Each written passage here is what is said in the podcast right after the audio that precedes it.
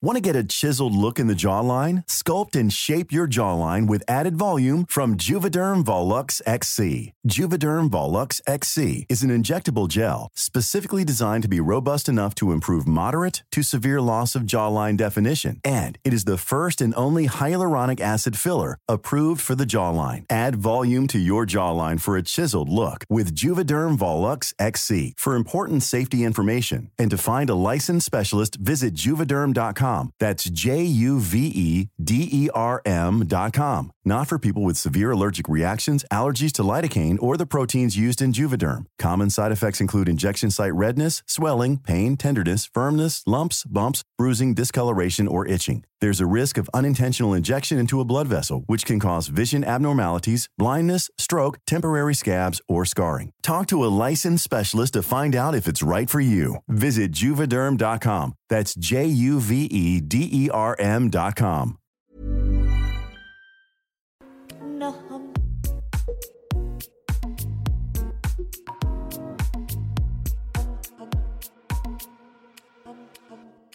Déjà, le drag est utile socialement, point.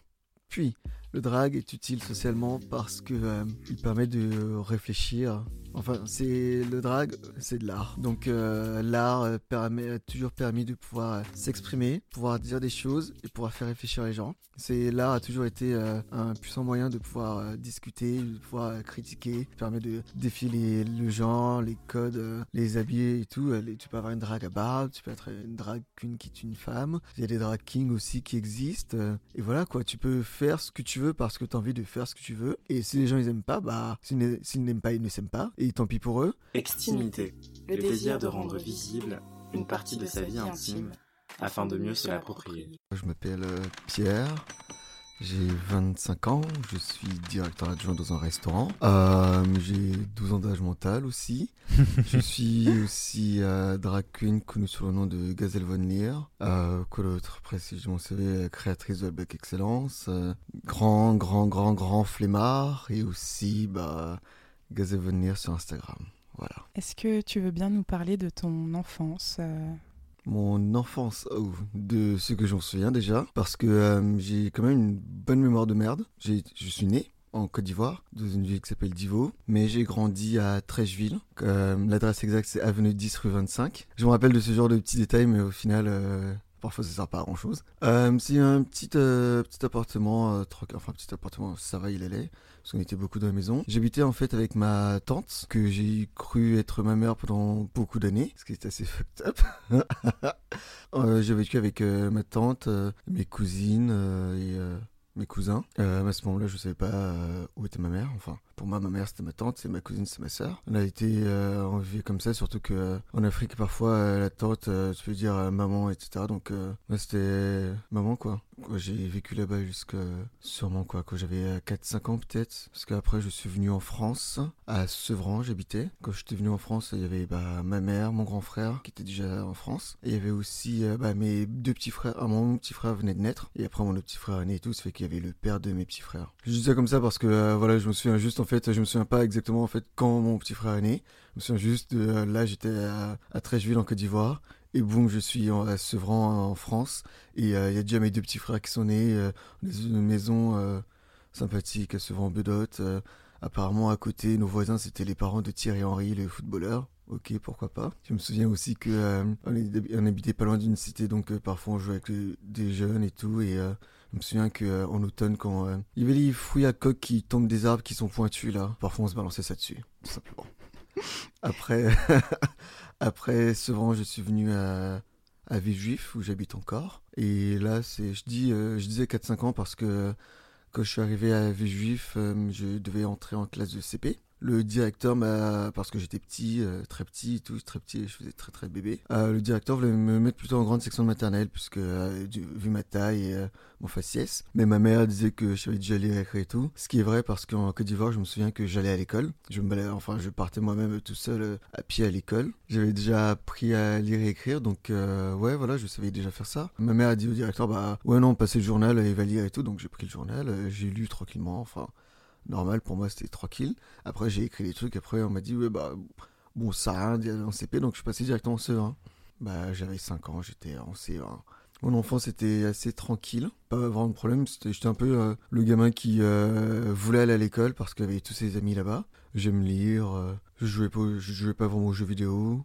Enfin, à part quand j'allais chez des potes, je regardais beaucoup la télé, tous les dessins animés qui passaient je les connaissais. De toute façon, je, continue encore de regarder les dessins animés. Du coup, quand tu arrives à, Villejuif, euh, donc tu découvres euh, ta mère. Enfin, tu, tu, tu, fais la rencontre de, cette, de ta vraie maman. Euh, comment comment tu, tu, fais face à ça, en fait? Est-ce que tu t'en souviens? Je me souviens surtout, en fait, que bah, quand j'avais que j'ai quitté la Côte d'Ivoire, bah, j'étais en fait, c'était un peu, enfin, on avait déjà entendu parler de, euh, de personnes qui partent en France pour avoir un meilleur futur, etc., etc. et tout. Moi, j'ai pensé que c'était à peu près comme ça, puisque bah, je me souviens que quand j'étais en Côte d'Ivoire, j'avais euh, ma mère, enfin, pour moi, ma tante, c'était ma mère avec ma sœur. Euh, donc j'ai vécu avec elle, surtout qu'elle prenait grand soin de moi, parce que vu que j'étais plus grand que sa fille, bah, entre guillemets, j'étais son premier enfant, quoi. Je me me disait, euh, celle qui m'a dit que ouais, mes premiers mots c'était j'ai faim, enfin,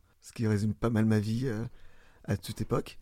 Et oui, bah, quand je suis arrivé en France, j'étais un peu en mode, euh, oui, bah, je suis là dans la maison d'autrui, c'est la famille quand même.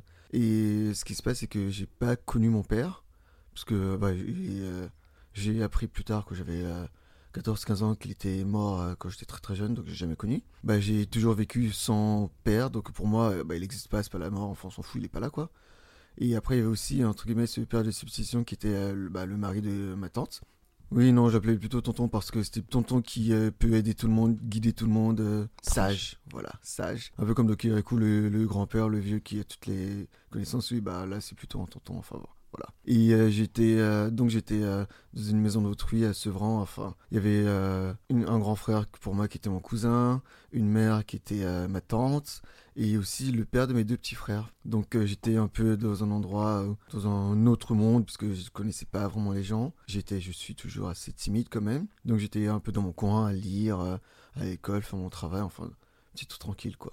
Redécouvrir découvrir sa mère, c'était un peu en mode, bah c'est pas ma mère, c'est ma tante et tout c'est vraiment que quand j'étais euh, vers le primaire, fin de primaire et tout, euh, on disait bah, que c'était ma mère, j'étais en mode euh, non, non c'est fou, tu mens, enfin voilà. Puis ensuite, bah, j'ai fini par l'accepter, mais on n'a pas vraiment eu de relation, elle et moi, donc bah, c'est ma mère parce que je sais que c'est ma mère biologique, et voilà, mais c'est peut-être, je sais pas, con ou méchant de dire, mais parfois je la sens plus comme ma génitrice et on n'a pas vraiment de lien et c'est assez comme ça tout le temps et ça continue comme ça enfin. Jusqu'à présent?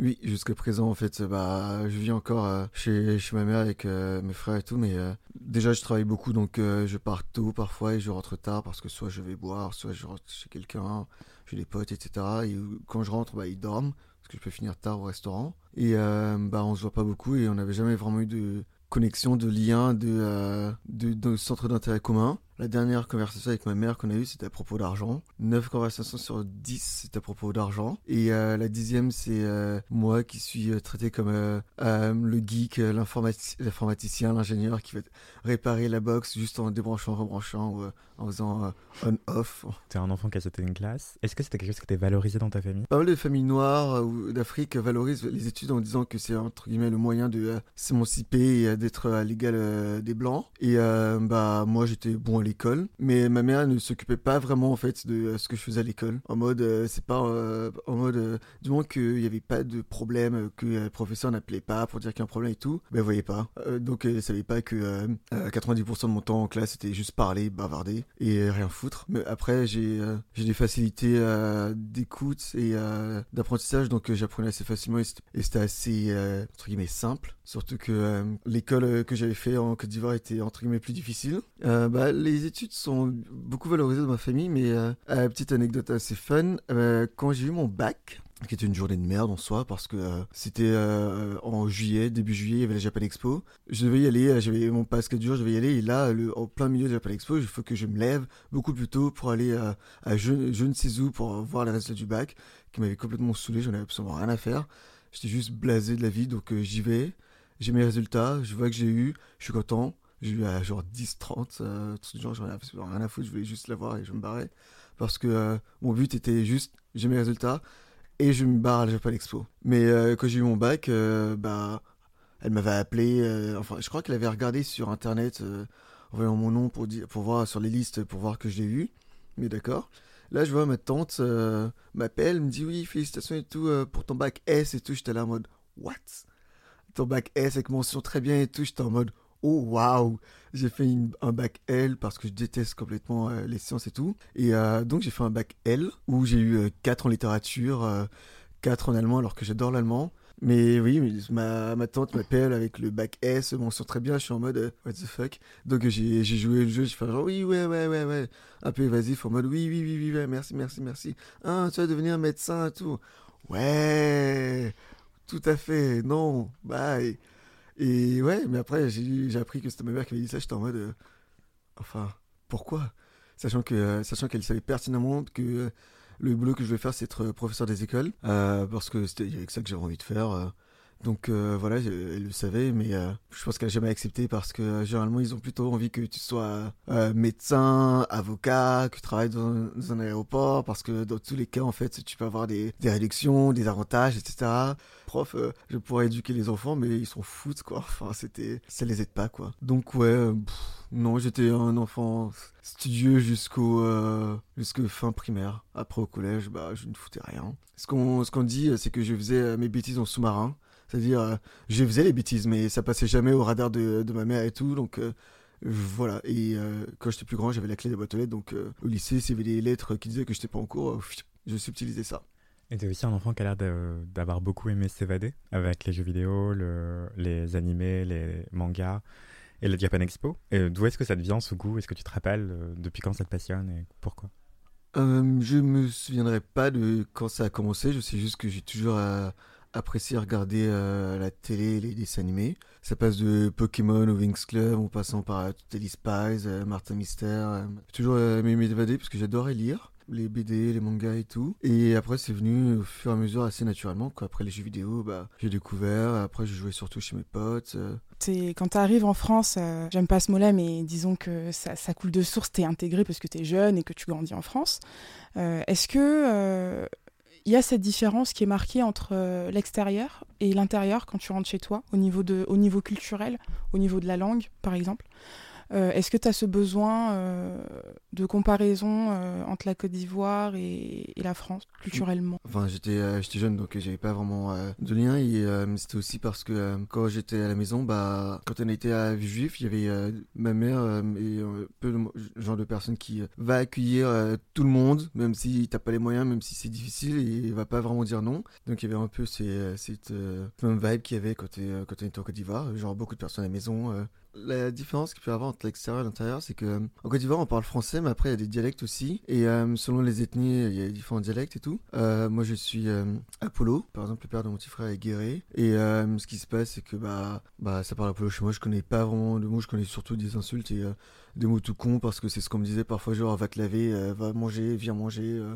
et euh, va te coucher quoi. Donc je connaissais ce genre de mots, mais moi je, je, ne parle pas. Ma mère, quand elle parle à mon frère ou mes frères ou moi, elle parle en français. C'est surtout quand elle parle avec ses sœurs de la famille et parfois elle parle, parle dans la langue. Et ouais, il n'y a pas vraiment de différence, surtout que ma mère, ça fait un petit bout de temps qu'elle était en France et tout, mais elle était un peu encore dans cette période où elle devait assimiler les, les pratiques les, euh, les, enfin, assimiler le fait d'être en France et d'être entre guillemets française pour pouvoir euh, s'intégrer et, avancer. Quoi. C'est pour ça aussi que euh, bah, ils sont contents qu'on aille à l'école, etc., qu'on aille, qu'on aille loin et tout. Et après, vu que j'étais jeune, bah, j'ai pris assez facilement. Parfois, c'est assez chiant parce que ça revient au moment où, où, où tu t'attends le moins parce que parfois, c'est, ils te ramènent au fait que oui, bah, t'es pas blanc, t'es noir et t'es français juste parce que t'as la nationalité, mais même noir, t'es quand même ivoirien parce que parfois on me dit, on me dit que je j'agis comme un blanc parce que genre je parle bien tout. Il y a, un mot qui dit euh, le chocolat parce que je parlais de manière articulée, de, bien articulée parce que je disais des mots que parfois ils connaissaient pas. Ouais, ils disaient en mode ouais tu fais trop le bon avec ton chocolat. Et quand ils imitaient euh, le fait de, bien parler, c'était en mode euh, bonjour, moi je m'appelle Francis.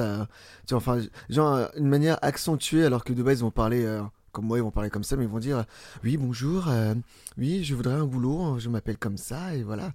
Et c'est genre euh, prendre leur voix, entre guillemets, de blanc, euh, faire le chocolat, oh, tu chocolat trop bien et tout, et ça. Non, c'est juste, tu parles, tu articules, enfin, c'est pas. assimiler une culture, non, c'est juste bien parler parce que c'est comme ça qu'on peut te comprendre. Donc, ouais, et on, me dit que parfois je fais trop le blanc, tout ça parce que, parce que par exemple je vais pas aimer euh, des musiques euh, de Côte d'Ivoire ou euh, juste parce que je vais lire des livres ou dire des mots entre guillemets intelligents. Enfin, je suis en mode. ou parce que je vais aussi regarder des mangas et c'est pas trop leur truc. Je me souviens, j'étais parti il y a quelques années là, j'étais parti à l'hommage de mon cousin. J'avais évité pendant 2-3 ans toute relation avec mes cousins, etc. parce qu'ils me cassaient les couilles et c'était chiant d'être avec eux. Et surtout parce que dans les fêtes de famille, j'aurais été en mode ouais, bah, je suis dans mon coin, euh, j'ai pas vraiment grand chose à leur dire. Et euh, ça sert à rien juste être dans mon coin et boire de l'alcool euh, et rien faire quoi. Et je me souviens, j'étais parti au match de mon cousin parce que son cousin, je me suis dit, vas-y, je vais aller, je vais le faire pour lui et tout.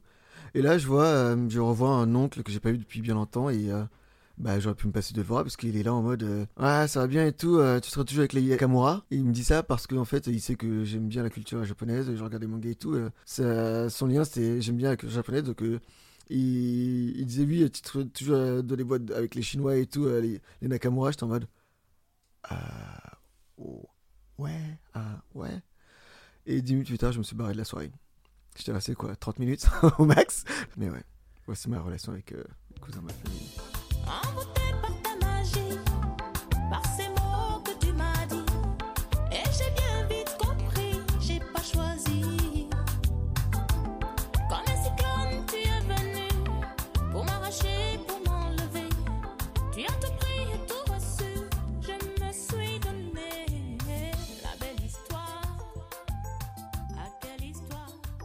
J'ai une question qui peut sembler un peu tirée par les cheveux, mais ça, ça vient aussi de ma propre expérience. Quand j'étais au lycée, j'étais au club Japon et il y avait une surreprésentation de personnes racisées. Et je vois aussi que tu es assez euh, intéressé par les cultures asiatiques en général et, euh, japonaises en particulier. Après, c'est aussi une génération qui était fan de manga, enfin, toute une génération, je pense qu'on a tous connu ça. Mais il y avait beaucoup, beaucoup de personnes racisées dans mon club Japon. Et ma question, c'était de savoir est-ce que tu crois que ton amour pour les cultures asiatiques et le Japon, c'était pas aussi parce que c'était une culture tiers, ni blanche ni noire, qui te permettait de t'évader euh, sans te poser de questions raciales? C'est une très bonne question et à cela je réponds, j'en sais absolument rien. euh, bah, ce qui, ce qui était, ouais, comme tu as dit, c'était, euh, on était dans une génération euh, qui était, qui avait été exposée au manga et tout. Parce que juste avant, c'était les, euh, la génération d'avant, c'était avec le club Dorothée. Moi, c'était à l'époque où que c'est là, il y avait Dragon Ball. Après, il y avait d'autres qui ont continué et tout. ouais, j'ai grandi avec ça, donc c'est c'est ce qui est resté ancré. Et, voilà, je pense que c'est surtout parce que c'est la chose euh, in à ce moment-là, quoi. Et j'ai aussi l'impression, toujours aussi tiré par les cheveux avec mes questions, mais que euh, les cultures asiatiques et euh, le Japon peut-être en particulier, en tout cas les produits dérivés qu'on reçoit jusqu'en France, comme les mangas et tout, il y a beaucoup plus de place pour des personnages queer et ou ambigus sur leur identité de genre et leur identité sexuelle. Et toi, est-ce que comment tu t'entendais avec ton identité de genre? Bah, franchement, au niveau euh, sexualité, identité euh, personnelle, c'est assez simple. Ça n'existait pas avant euh, la fin de la troisième. Pour faire simple, j'étais juste... si je pouvais me définir quand j'étais au primaire et tout... Enfin, en primaire, j'avais une amoureuse qui s'appelait Mélanie D'Acosta. C'était mon amoureuse. Maintenant, c'est plus mon amoureuse. voilà. Et au collège, j'avais aussi... je sorti avec une fille pendant quoi Quelques mois. Enfin, vite fait. Wendy. le gros maximum qu'on ait fait, c'était Smack, quoi fin de troisième, bah, je vais remarquer que, je, que des garçons m'attiraient. Mais après, je m'en foutais, parce que j'étais plutôt occupé à jouer à la récréation et tout.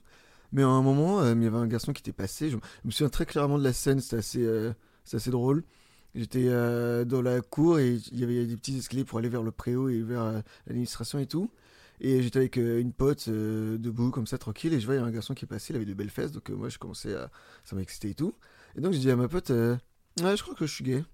Elle me dit, ah, pourquoi? Ouais, j'arrête pas de regarder les fesses de mecs et ça m'excite et tout. Genre, je bande et tout. Après, elle dit, ah, ok. Et c'est tout. Elle avait absolument rien à foutre, on s'en foutait complètement. Puis après, ensuite, il n'y avait rien.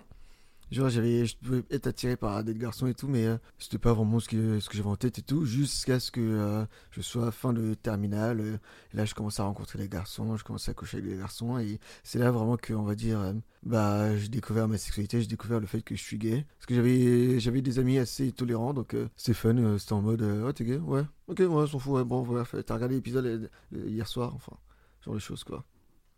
Ouais, ça n'a jamais été un big deal pour toi ni tes potes, mais et pour ta famille, est-ce que c'est un truc dont tu parlé? Ah, ça c'est fun avec ma fille.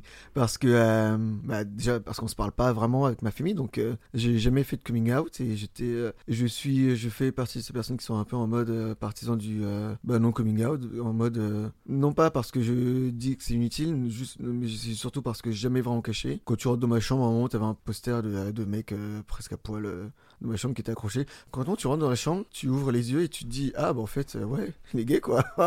Bah ma mère sait que je suis gay parce que un jour euh, euh, c'était une cousine éloignée qui euh, qui l'avait su enfin qui su qui était venue me parler sur Facebook en mode c'est pas bien que tu sois gay et tout tu vas aller en enfer il faudrait que t'arrêtes ça tu vas porter le malheur sur ta famille et tout blablabla il faut que t'ailles prier et tout. J'étais en mode ouais mais sauf que en fait à ce moment-là à ce moment on avait eu des problèmes d'argent risque d'expulsion à la maison donc c'était un peu le moment où j'avais pas vraiment envie de comme casser couilles puisque le but c'est de trouver l'argent et tout. Et là j'étais en mode Ouais, non. Au début, je voulais euh, parler avec elle en mode euh, du sarcasme et tout, mais elle était tellement conne qu'elle comprenait pas. Donc à un moment, je lui ai juste dit, vas-y, ferme ta gueule et casse-toi, quoi. Je l'ai bloqué, etc. Elle a dit oui, elle va parler à ma mère, etc. Donc vas-y, fais ce que tu veux, rien à foutre. Euh, j'ai su que euh, ma mère l'a su parce que euh, ma, ma cousine a intercepté un appel de ma tante et ma mère en mode il y a l'autre là, l'autre conne, on va l'appeler. Il y a quel prénom de merde que j'aime pas On va l'appeler Sandra. Il y avait Sandra qui avait balance à ma cousine, à ma tante, oui, que j'étais gay et tout, donc ma tante avait appelé ma mère pour parler et tout. Bah, ma cousine avait intercepté l'appel, avait entendu et me l'a dit. Mais ma mère agit comme pas mal de mères en Afrique, c'est-à-dire quand il y a un problème familial, du moment que l'extérieur ne le sait pas, il n'y a pas de problème. On va se présenter de manière très propre, euh, très clean, euh, regarder les gens avec un grand sourire. Mais même si euh, quand on rentre à la maison, bah on se fight, devant les gens on va faire on est unis. Ce qui est une très bonne stratégie, mais qui est quand même assez foireux parce que concrètement elle, elle, fait pas face aux choses parce que elle m'en a jamais parlé, elle m'en parlera jamais, même si elle le sait. Et euh, voilà, c'est comme ça que ma mère sait. Mon grand frère l'a su parce que euh, une ancienne amie euh, avait travaillé avec lui dans le McDo et bah balancé comme ça parce que vu que j'étais très ouvert sur ça, je m'en foutais. Elle pensait aussi que tout le monde le savait. Après, vu que je parlais pas de ma fille, elle pouvait pas savoir. Donc elle a dit et tout. Après, mon frère était venu me parler et tout. Je me souviens de la scène aussi parce que ça m'a cassé les couilles. J'étais en train de jouer sur, mon ordi et bah on peut pas faire pause en ligne. Donc bah lui il vient me parler. Donc j'étais en mode bah tu peux parler après parce que j'étais en train de finir ma game et tout tranquillement et tout. et il faisait des phrases en mode oui en fait il y a un truc qui m'a dit qu'en fait c'était peut-être j'ai deviné de quoi il parlait donc euh, je finissais ces phrases euh, gay ouais je continue à jouer, clac, clac, clac, clac, clac, clac, clac. Euh, apparemment, tu es gay, ouais, clac, clac, clac, clac, clac, clac, clac. Euh, j'aime les hommes, ouais, clac, clac, clac, clac, clac, clac. Enfin, genre de choses. j'ai un copain Non, non, j'ai pas de copain, clac, clac. Enfin, voilà, c'était assez con. Ça aussi cassé couilles parce qu'il était en mode, euh, ouais, bah, en gros, ils sont fous, euh, tu fais ce que tu veux, mais euh, faut pas que euh, trop de gens le, le sachent de la famille et tout. Faut pas que je ramène des garçons à la maison et tout. Et en fait, ce, ce point-là, parce que les gens de la famille le sachent, je n'ai absolument rien à foutre puisque je leur parle pas de toute façon. Mais euh, le point où je disais oui, de ramener personne à la maison et tout, m'énervait parce qu'il était parce que lui, euh, lui de toutes les personnes euh, que je connais, c'était celui qui faisait limite des bésodromes à la maison avec mes cousins quand ma mère n'était pas là et ils invitaient des filles et tout, ils faisaient des conneries et tout. Et il ose me dire à moi de ne pas ramener quelqu'un. Bah j'ai pas écouté, j'avais ramené des garçons, j'avais couché avec des garçons et voilà quoi, enfin dans la maison, dans ma chambre tranquillement parce que j'avais ma chambre. Et euh, ouais, donc c'est comme ça que ma famille sait que je suis gay. Maintenant, bah, mes petits frères aussi le savent, puisque bon, moi je le cache pas vraiment. Ils ont déjà, ils m'ont déjà vu en drague, euh, enfin, ils m'ont déjà vu en drague quand je suis sorti de la maison en drague. C'était euh, dimanche, euh, dragaton, j'étais parti de cheveux en drague, parce que j'ai pas que ça foutre de. parce que d'habitude, quand je fais ma soirée aux, Flams, je me maquille directement là-bas, puisque je suis avec les autres, on se maquille et tout. Mais là, je me suis maquillé chez moi, je suis parti. ma mère, le lendemain, m'avait dit Ouais, apparemment, il y a des gens qui t'ont vu que tu étais maquillé, c'est quoi que tu faisais et tout. Je dis Ouais, je drague et tout. Faudrait peut-être éviter parce que tes frères, ils sont confus, etc. Et des amis qui leur ont parlé, tout. J'étais en mode, ouais, bah, leurs amis, euh, s'ils veulent parler, ils parlent. Enfin, moi, j'en ai absolument rien à foutre. Et si euh, mes petits frères sont confus, bah, qu'ils viennent me parler. Ils sont bien, euh, ça leur va bien quand ils ont besoin de demander des capotes ou demander de l'argent et tout ça. Mais quand c'est pour parler normalement, ils ferment leur gueule, là. Quand tu vois ton, ton fils qui est plus jeune que moi, qui n'a pas de travail, rentrer avec des nouvelles chaussures, flambant neuf, Balenciaga ou d'autres en plus. En plus, c'est drôle parce qu'ils ont absolument pas de style. Ces gens, les mecs de cité qui ont des, des Balenciaga super cool, super fun et tout, mais qui ont leur survêt, etc. Enfin bref, dégueulasse. Ah, disgusting. Et euh, genre, ça l'étonne pas que le mec, euh, chaque deux jours, il a une nouvelle doudoune, ce genre de choses, tout. Euh, il y a plein de boîtes de chaussures, etc. Il a pas de boulot, etc. Non, ça dérange pas. Là, là, elle dit rien, mais quand moi, je me maquille pour aller quelque part, ou en plus, je peux me faire de l'argent grâce à ça et tout, c'est en mode, ouais, non, c'est pas bien, etc. Enfin. Ouais, j'étais, en plus c'était un matin, j'étais fatigué, j'étais en mode ouais, non, ils peuvent parler, ils peuvent parler s'ils veulent, j'en ai absolument rien à faire. Bye, je suis retourné dans ma chambre tranquillement. Et en, et en parlant de drague, euh, quand est-ce que Anthony t'a as posé la question par rapport à ton genre? T'as plutôt parlé de ta, du rapport à ta, à ta sexualité. Euh, quand est-ce que tu as eu l'envie, tout simplement, de te maquiller, de d'être gazelle? L'envie est venue euh, à la période Tumblr à l'époque. Euh, je pense que c'est quand il y avait les premières saisons de RuPaul, je crois que maximum la 4. L'époque Tumblr, c'est genre, euh, tu vois des, des gifs sur, sur Tumblr, ça a l'air fun, donc tu recherches, tu vois, ça vient d'où. Donc j'ai vu des gifs de drag queen et tout, j'avais trouvé l'émission, j'ai trouvé fun, j'avais regardé et tout. Puis ensuite, bah, j'avais juste vu comme ça de temps à autre, même sur Facebook après, etc. Mais je ne savais pas, pour moi c'était aux États-Unis, que aux États-Unis où il y avait des drag queens. Je ne savais pas qu'il y en avait en France. Et parce que je ne sortais pas du tout à l'époque. Enfin, je sortais, mais genre, euh, c'était des soirées que chez des amis dans, un appartement et tout, donc on était qu'entre nous. C'était quoi, il y a deux ans, du coup, où euh, j'ai rencontré Veronica Von euh, un jour après un ball de voguing où j'avais participé. Et en fait, j'avais un ami, Jean-Rémy, qui, qui connaissait Veronica. Et donc, après le ball, on est parti boire un petit coup, pour en parler. Veronica, en fait, c'est une drag. Donc, ah, c'est cool et tout.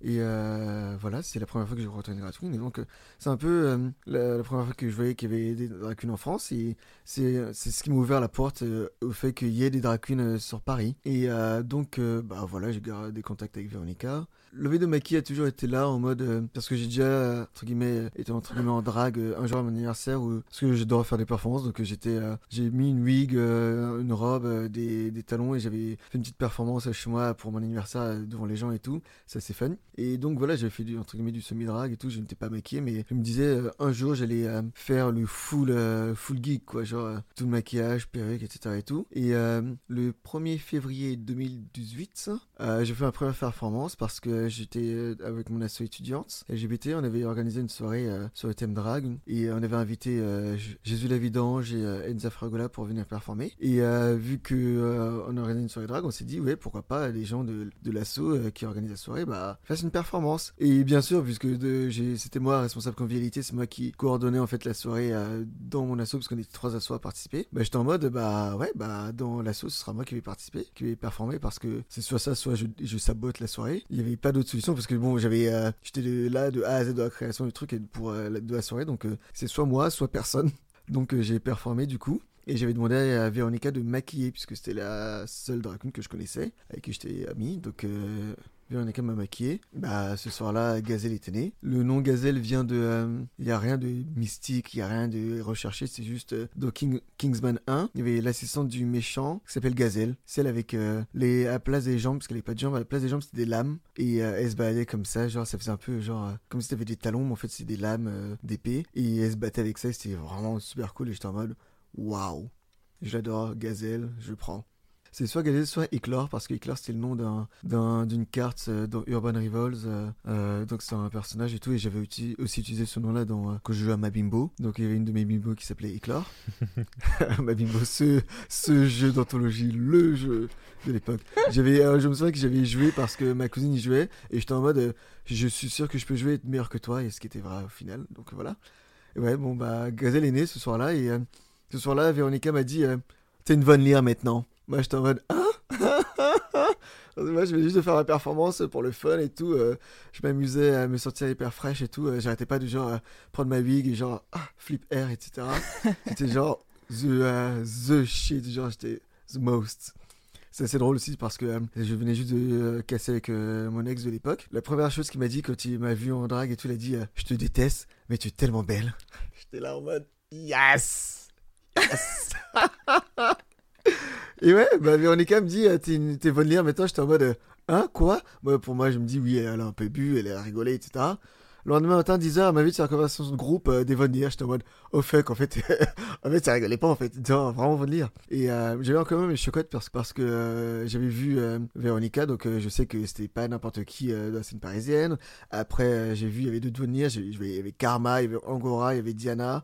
Et c'était en mode, waouh, elles sont vraiment super belles. Et les gens les connaissent et tout. Et je suis en mode, waouh, moi, comme ça, je sais pas maquiller, etc. Et ouais, bah après, ça s'est bien passé. J'ai, je m'étais maquillé trois mois après, parce que bon, à ce moment-là, j'avais fait des périodes où je me maquille pas. J'étais surtout flemmard, j'avais pas que ça foutre.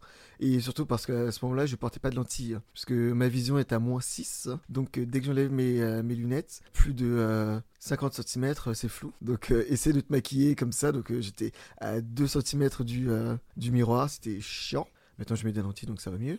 Mais je suis aussi très flemmard, donc euh, je me maquille pas souvent, quoi. Genre, par exemple, euh, là, j'ai fait une pause drague pendant tout l'été parce que j'avais la flemme, tout simplement. C'est pas en mode, ouais, il fait trop chaud, ouais, je me préserve pour la rentrée, je veux maquiller en secret, tout. Non, j'ai genre grave la flemme, j'ai pas que ça fout de le faire. En plus, il fait chaud, donc euh, la Pride, c'est juste exception après, voilà, quoi. Ce qui est assez sale, par contre, j'ai pas lavé mes pinceaux depuis la Pride. Faudrait que je le fasse, mais ouais, c'est pour te dire le niveau de flemmardise que j'ai. Et du coup, comment tu apprends à... Enfin, comment, comment ça arrive le processus? Est-ce que c'est grâce à, tes sœurs que tu apprends le maquillage ou c'est toi face à ton ordinateur et YouTube euh, Comment tu apprends J'apprends facilement, facilement et bien, et je suis assez habile de mes mains, dans le sens où, euh, bah, à cause des jeux vidéo, euh, des, du dessin, etc. Enfin, mes, mes mains ont toujours été utiles dans ma vie, j'ai toujours utilisé mes mains je j'expérimente pas, enfin je m'entraîne pas à côté, donc euh, concrètement, le moment où j'ai un gig, c'est le moment où j'utilise de nouvelles, j'expère de nouvelles choses. Donc euh, c'est à ce moment-là où euh, ça passe, ça casse. Et après je me maquille jamais, presque jamais seul. Donc je suis toujours avec d'autres personnes, donc je parle avec, je dis ah mais là, ils me disent ah, peut-être faire ça et tout, je m'inspire de trucs, je regarde des tutos, des vidéos et tout. Voilà, j'ai des idées, j'ai des inspirations, donc je tente les techniques. Et c'est comme ça que ça avance. Après, je me souviens, j'avais fait, euh, je faisais parfois des entraînements avec Véronica, parce qu'il était en mode, euh, elle avait marre que je suis aussi flemmard, donc euh, elle disait, ouais, bon, bah passe à la maison avec tes pinceaux et tout, fais des trucs, on va, on va, on va, s'entraîner, etc. J'étais en mode, oui, oui, maman. Et ouais, non, mais j'apprends surtout de, de, ce que je regarde autour. c'est un truc qui me plaît bien chez quelqu'un, je, je le prends, j'essaie de, de faire que ce soit, que, enfin, de le faire mien, au sens où d'adapter à mon visage, etc. Je, parce que bon, je peux pas faire le même processus et le même maquillage euh, que d'autres personnes parce qu'on n'a pas le même visage, on n'a pas les, mêmes choses. Moi, je suis, euh, je fais du drag assez euh, fishy, assez féminin, dans le sens où je ne vais pas faire des, des trucs hyper flashy, hyper définis. Ce sera surtout très, très comme très, très drag dans la scène voguing, c'est-à-dire beaucoup de passing, quoi. C'est, j'essaie de juste de m'entraîner sur le tas concrètement. Là, la prochaine fois que je vais me maquiller, ce sera pour le gig au festival et je vais juste Festival Extimité. Au Festival Extimité. Euh, le 7 septembre. Le samedi 7 septembre à la Cité Fertile. De yes Ce sera le moment où je vais m'entraîner parce que je ne m'étais pas maquillé. Je dessine euh, des petites idées euh, de, de make-up et tout, mais bon, je dessine, il y en a plusieurs dans mon carnet, mais après, est-ce que je les regarde quand je me maquille vraiment? Non. Voilà. la grosse flemmardise. Et comment tu te sens dans le milieu du drag par rapport aux autres? Je me sens bien, mais euh, parfois je me sens euh, comme un imposteur. Enfin, c'est assez fort ce que je veux dire, mais c'est un peu en mode euh, je n'ai pas de entre guillemets réel traumatisme par rapport à d'autres personnes, je n'ai pas de réel questionnement sur mon genre. Juste, j'adore performer, j'aime bien ça, je suis entre guillemets bon à ça, donc ouais, voilà, je j'en profite, je fais ça. Bah, récemment, je, me sentais un peu plus comme un imposteur à cause de Albac Excellence. C'est la soirée que j'ai créée pour célébrer euh, les artistes noirs. Et euh, pourquoi je me sentais euh, comme, une fraude un peu? Parce que je m'étais jamais vraiment questionné sur mon identité noire et tout.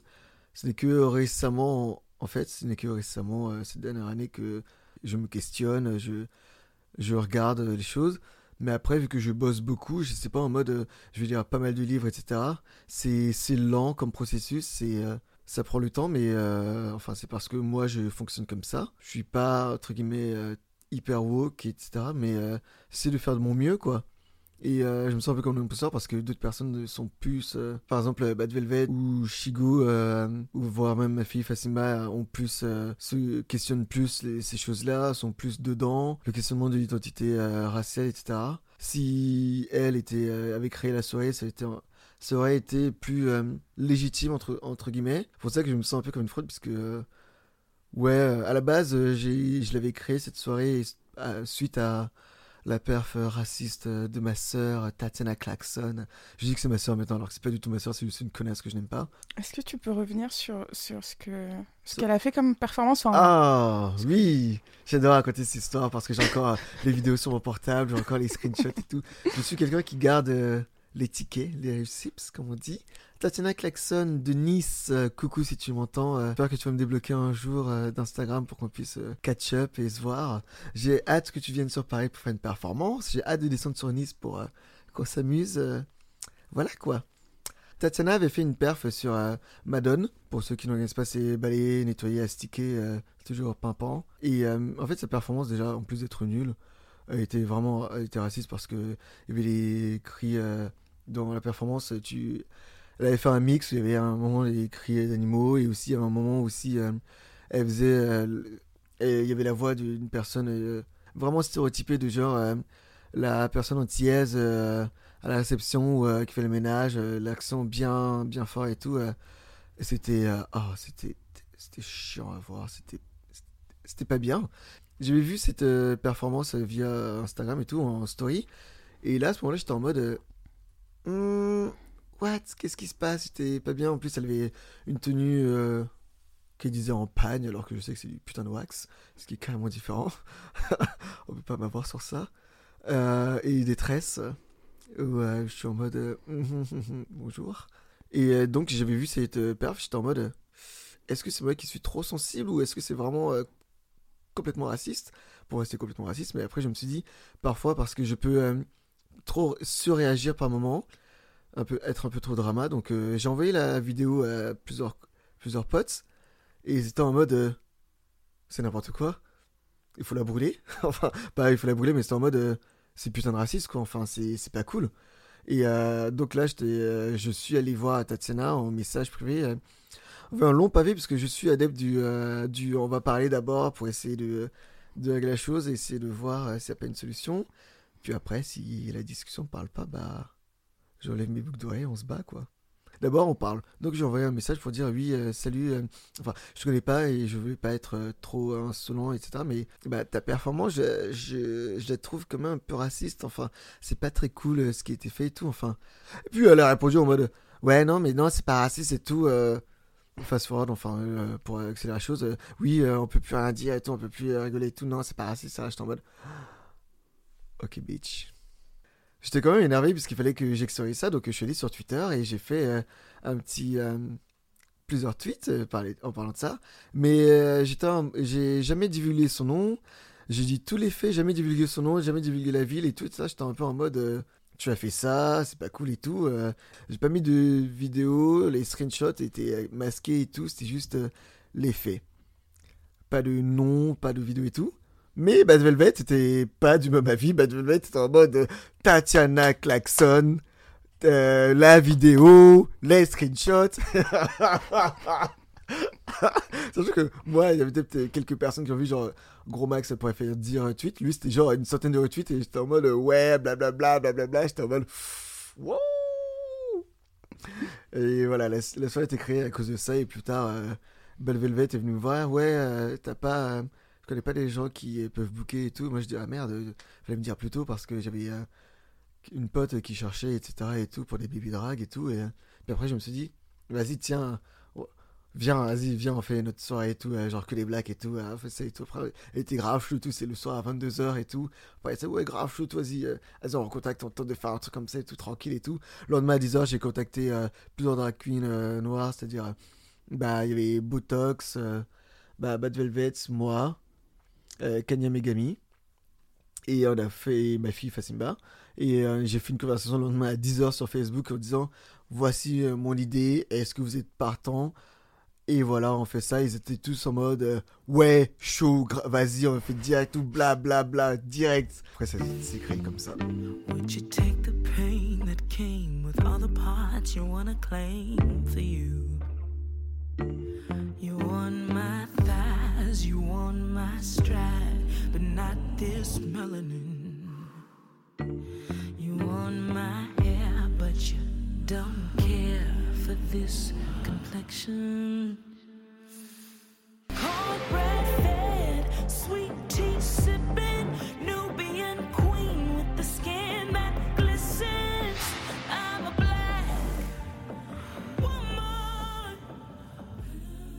Et, euh, et lors de, du coup de la Black Excellence, est-ce qu'il y avait un thème précis ou qu'est-ce qui est ressorti souvent euh, des perfs?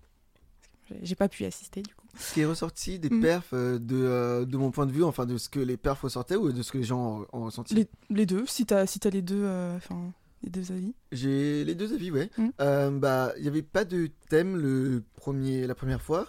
C'était surtout, bah là, bah, c'est censé déjà être en one shot. Parce que j'étais pas préparé à faire le- genre chaque mois ou euh, etc. C'était censé être en one shot. On vient, on, fait, euh, on est des artistes noirs qui font des chansons d'artistes noirs euh, pour montrer qu'on est là et boum.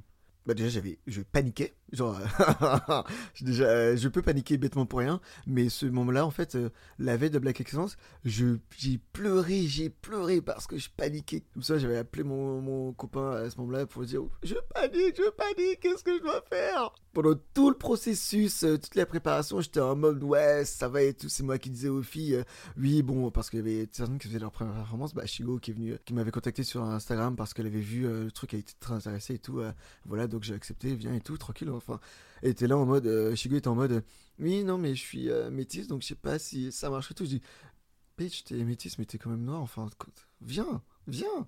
Donc, t'es- donc elle est venue. euh, voilà, c'était elle, sa première performance. Première performance de Bad Velvet, première performance de, euh, de ma fille, Fasimba. Donc j'étais en mode, euh, je vous donner des petites astuces et tout, des petits trucs, parce que Veronica m'avait appris à performer et tout. Et donc j'étais en mode, euh, j'étais en mode euh, coaching euh, maman poule, je les aide de A à Z et tout. euh. j'avais acheté la wig euh, de Bad Velvet euh, pour elle, j'avais passé une wig euh, à Fasimba, j'avais aidé et tout, on était parti faire les choses et tout, etc. J'ai prêté euh, mon make-up et tout, genre même, voilà, j'étais euh, grosse maman poule et tout. J'avais pris j'avais absorbé toute leur frustration, toute leur peur pour moi et tout, et moi ça allait. Jusqu'à ce que la veille, en fait, le, le dimanche, euh, je bossais au resto, je bossais le matin, le soir, je bossais pas, mais j'avais préparé la salle, bien nettoyé, bien fait tout pour que ce soit pimpant et tout. Que le lendemain matin, sur j'ai fait test son et tout ça, c'était nickel, ça allait bien. Euh, je rentre et tout, il est tard, je rentre en octilien et tout. Je vois, je, suis, euh, je me balade sur Twitter, je vois mon copain qui a retweeté une, une photographe qui fait les photos drag et tout, qui a retweeté, qui disait oui, venez à Black Excellence demain, c'est The Place to Be, venez et tout. Et là, j'étais en mode, oh, c'est cute. euh. Enfin, déjà, j'étais en mode, what, euh, mon copain qui retweet ça alors que il est pas de milieu drag, il connaît que par, il connaît que par moi et tout, et il suit pas vraiment des drag et tout. Et là, je vois, je vois la personne qui, retweeté- qui avait euh, fait le post de base. Et je vois, c'est, ça se tape des 200 euh, retweets et tout. J'étais en mode, oh fuck, oh damn. Parce que moi, j'étais en mode, euh, oui, je fais mon petit gig euh, dans mon resto et tout. euh, 50 personnes, gros max. Je suis genre euh, aux anges. Et là, je voyais 200 retweets et tout. J'étais en mode, oh Seigneur, je panique, boum. Toute la frustration, tout, tout m'attaquait une fois. Et là, je commençais à pleurer, je paniquais et tout.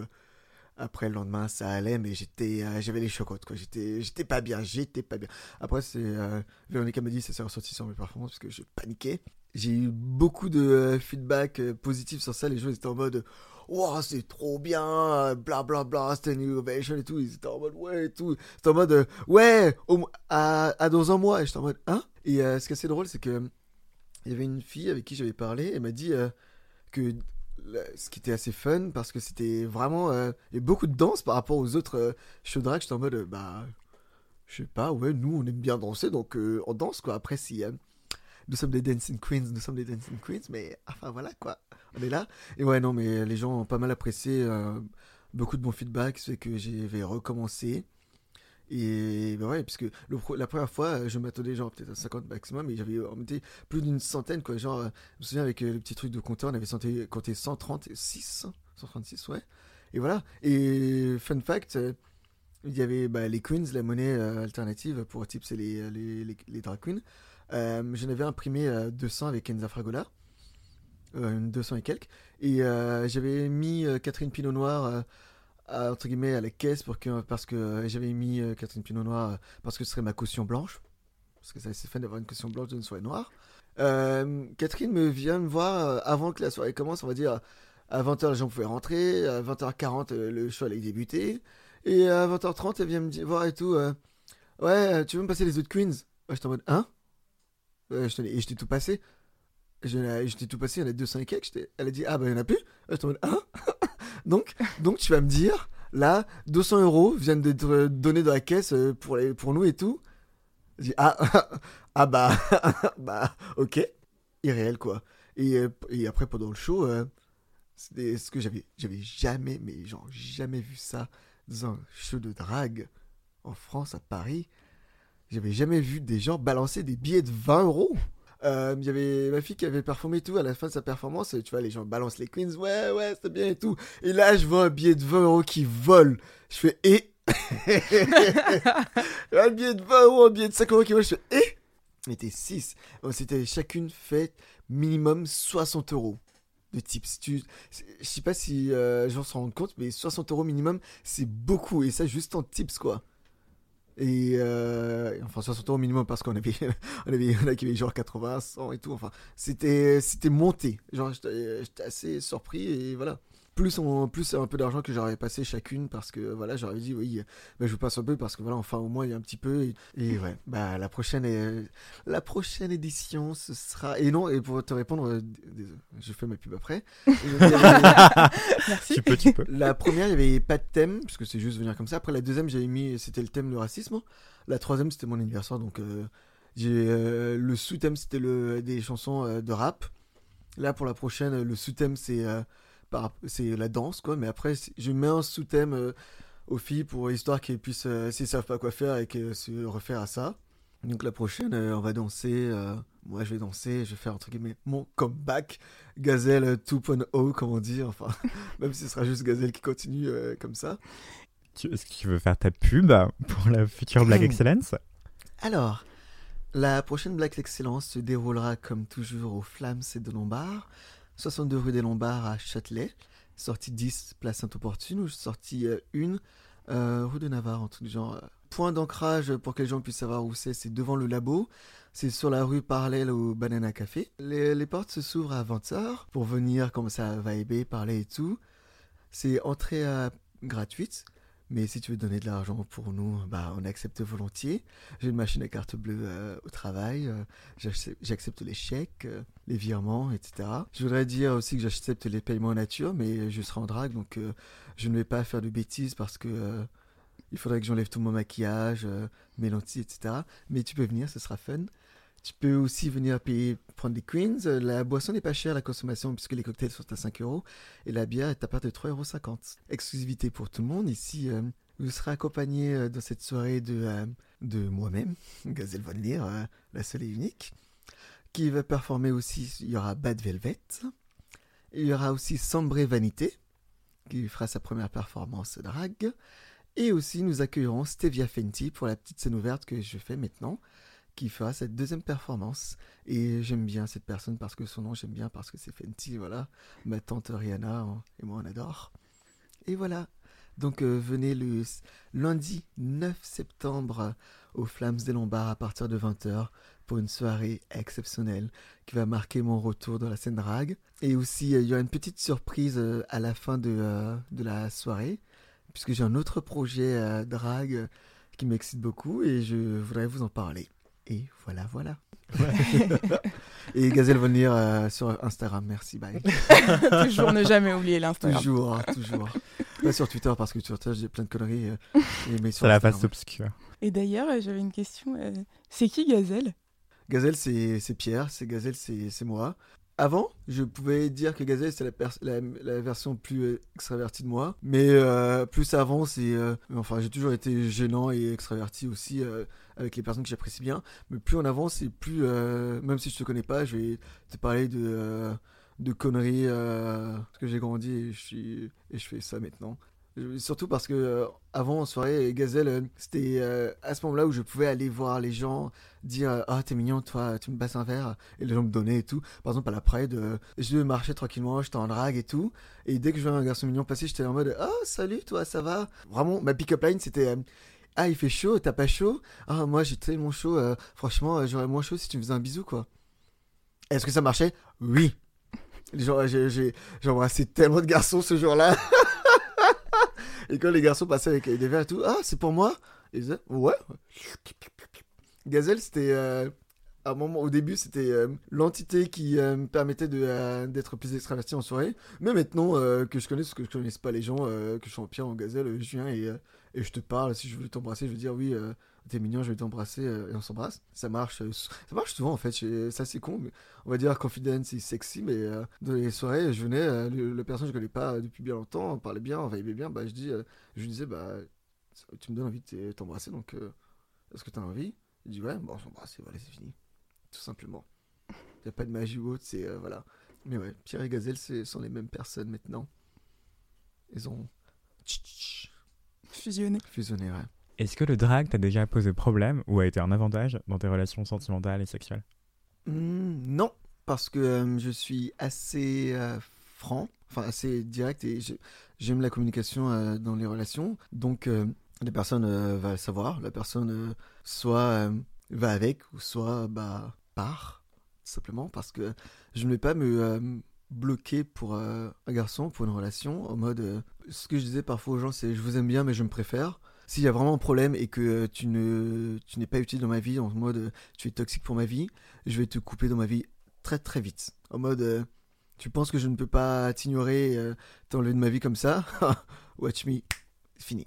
Tu n'es plus dedans. Pourquoi? Parce que tu seras trop toxique et euh, ça, je serai pas bien et et quand je ne suis pas bien, il faut que je fasse quelque chose qui fasse que je suis bien.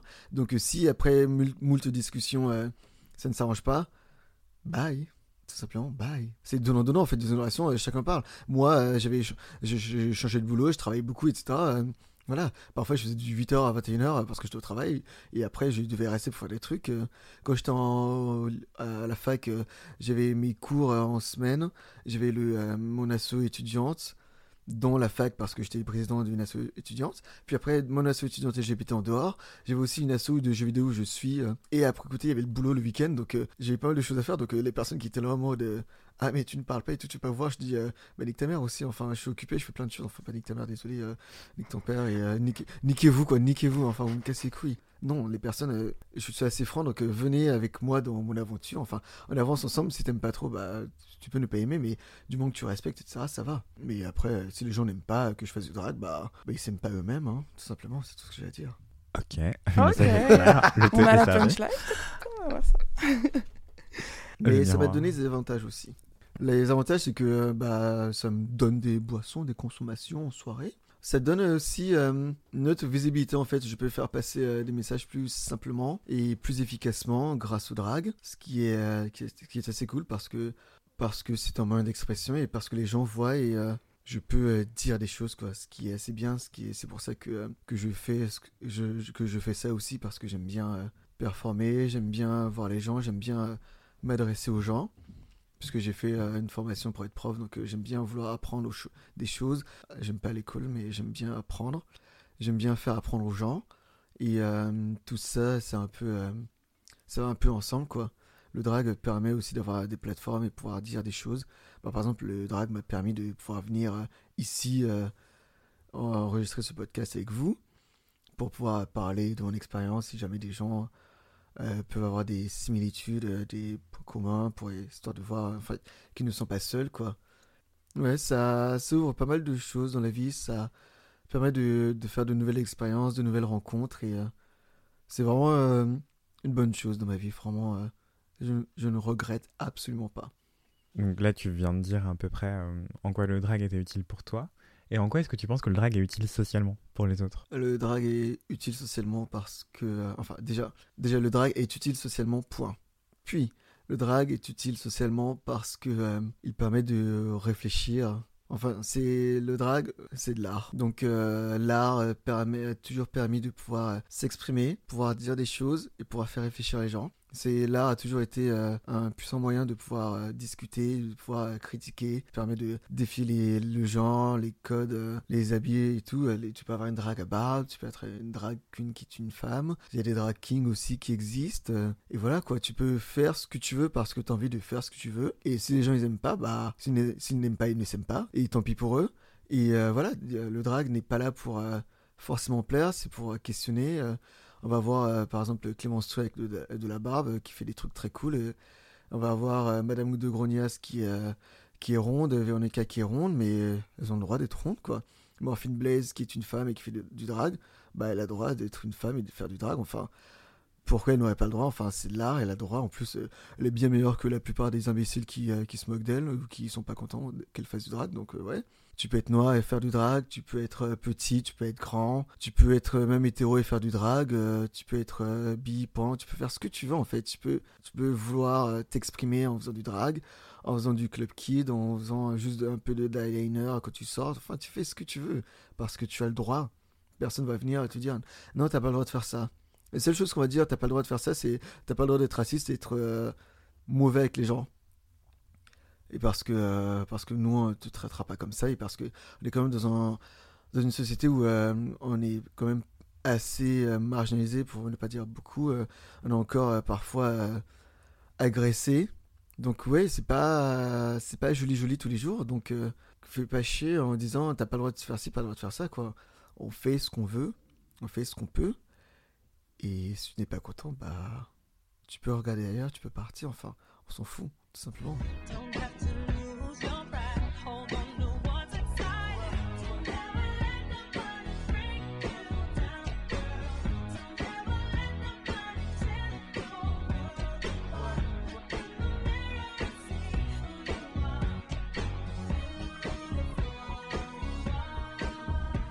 J'avais une question par rapport au, fait qu'il y a certaines personnes qui critiquent euh, le fait que ce soit des, enfin, qu'il y ait des femmes qui fassent du drag. Tu penses que c'est dû à quoi? C'est quoi cette Elle vient d'où cette critique en fait? C'est surtout parce que des gens ont une mauvaise définition du drag et ont d'une une mauvaise définition et de deux ont une représentation. Euh, enfin, une représentation ciblée. Généralement, c'est plutôt euh, Drag Race, où ils ont juste vu, en fait, la plupart des drags qu'ils ont vus, c'était soit des.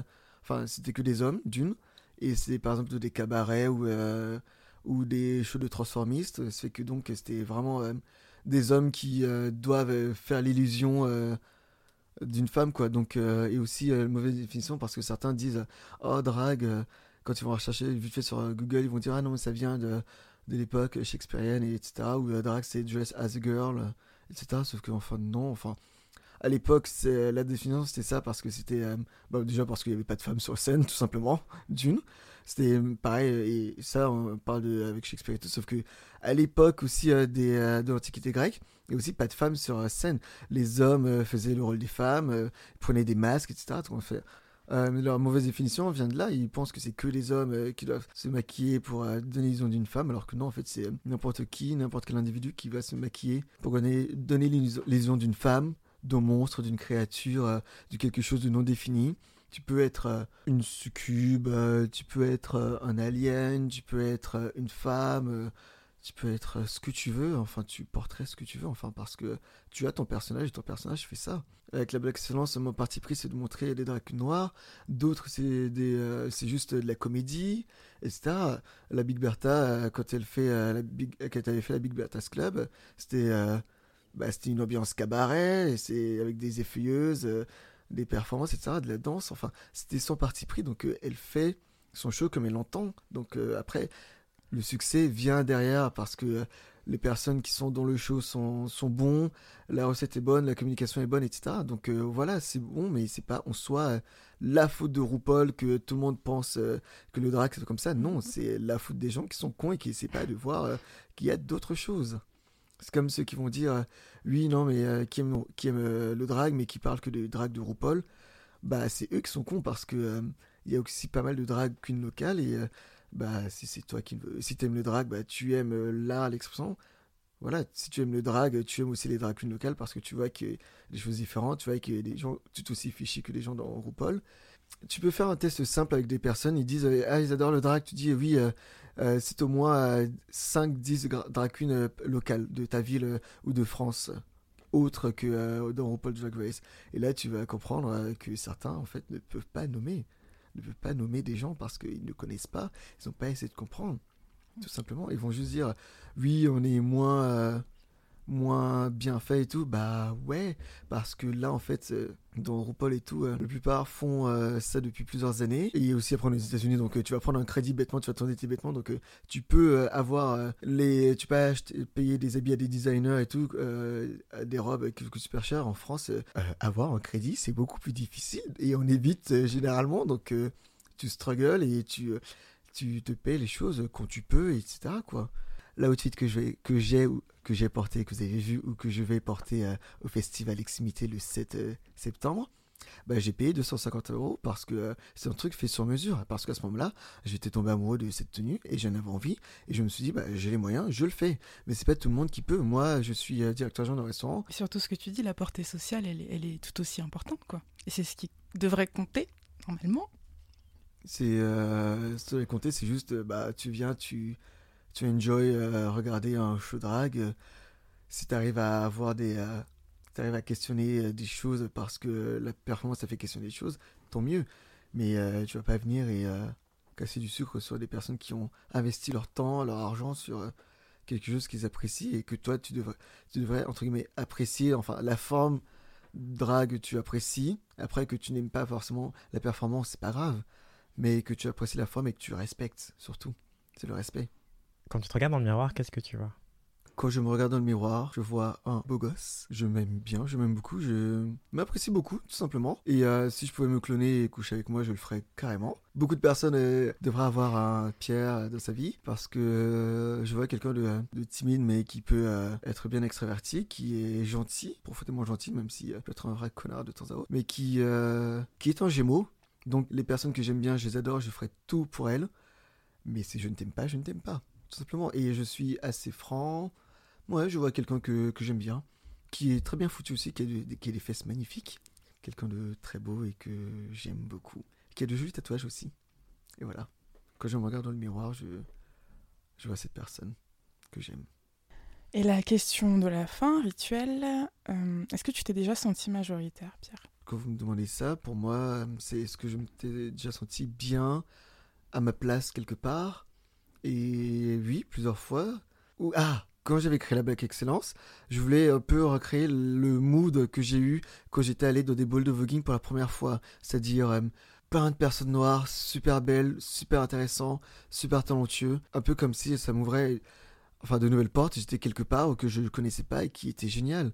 Là, oui, ça vient de me, ra- de me revenir comme une révélation parce que j'étais parti euh, cet été euh, en juillet à Afropunk. Et concrètement, c'était la révélation, quoi, puisque j'avais déjà entendu parler d'Afropunk, j'étais jamais allé, c'était la première fois que j'allais, euh, d'une première fois que j'allais à un festival, et de deux, euh, première fois que j'allais à Afropunk, et euh, j'avais peur, en fait, de me pas sentir ma place, et, et franchement, c'était une, une telle claque, c'était tellement beau, ça m'a tellement inspiré, j'étais tellement bien, puisqu'il y avait plein, c'était rempli de personnes noires, super belles, avec de beaux make-up, des couleurs de cheveux différentes, euh, des, euh, des coiffures différentes, super belles, qui m'inspirent pas mal pour pouvoir faire pour les trucs pour le drag et tout. C'était vraiment, mais vraiment très beau. Je m'étais senti euh, euh, le sentiment le plus proche euh, que j'ai, qui est, c'est le coma après avoir très très bien mangé. C'est là j'étais dans cette espèce d'euphorie. euh, à ce moment-là, la, la, bah, la Black Excellence euh, veut vouloir créer ça pour que les personnes qui qui euh, performent se sentent euh, acceptées, se sentent euh, bien. Les personnes noires qui viennent voir le show se sentent bien aussi et se disent que ce genre de, lieux peuvent exister et qu'on peut être bien, qu'on est visible, on est là quoi. Et c'était super touchant parce que c'est à ce moment-là où je me suis rendu compte que euh, c'est pas juste moi qui viens et qui m'amuse, qui essaie de faire les choses, c'est vraiment, j'ai vraiment touché les gens et c'est vraiment, ça, là je, je vais avoir les larmes aux, yeux en pensant à ça, mais c'est vraiment beau parce que c'est pas en mode je vais juste faire un truc comme ça, il y a vraiment des gens qui sont vraiment touchés, qui, euh, à qui ça dit quelque chose et, euh, et je commence à de plus en plus euh, prendre conscience du fait que, euh, que c'est que c'est important, c'est utile et donc euh, à ce, à ce moment-là je me sens euh, majoritaire, je me sens bien et euh, j'espère pouvoir continuer à me sentir et créer ce genre d'espace le plus souvent possible. Merci beaucoup. Merci. Ouh, ok. Hep, hep, hep. T'as t'as noté dans ton agenda le 7 septembre 2019, le festival Extimité à la Cité Fertile? On t'attend, vas-y, écris. On a hâte de t'y voir et euh, on est toujours disponible sur Deezer, Spotify, Apple Podcasts. Fais tourner à la famille, les amis, les adelphes. On t'attend, on, on t'adore et à très vite. C'était Extimité, le récit de la conscientisation et de la déconstruction de personnes minorisées. Planning for your next trip? Elevate your travel style with Quince. Quince has all the jet setting essentials you'll want for your next getaway, like European linen, premium luggage options, buttery soft Italian leather bags, and so much more. And it's all priced at 50 to 80% less than similar brands. Plus, Quince only works with factories that use safe and ethical manufacturing practices. Pack your bags with high-quality essentials you'll be wearing for vacations to come with Quince. Go to quince.com slash trip for free shipping and 365-day returns.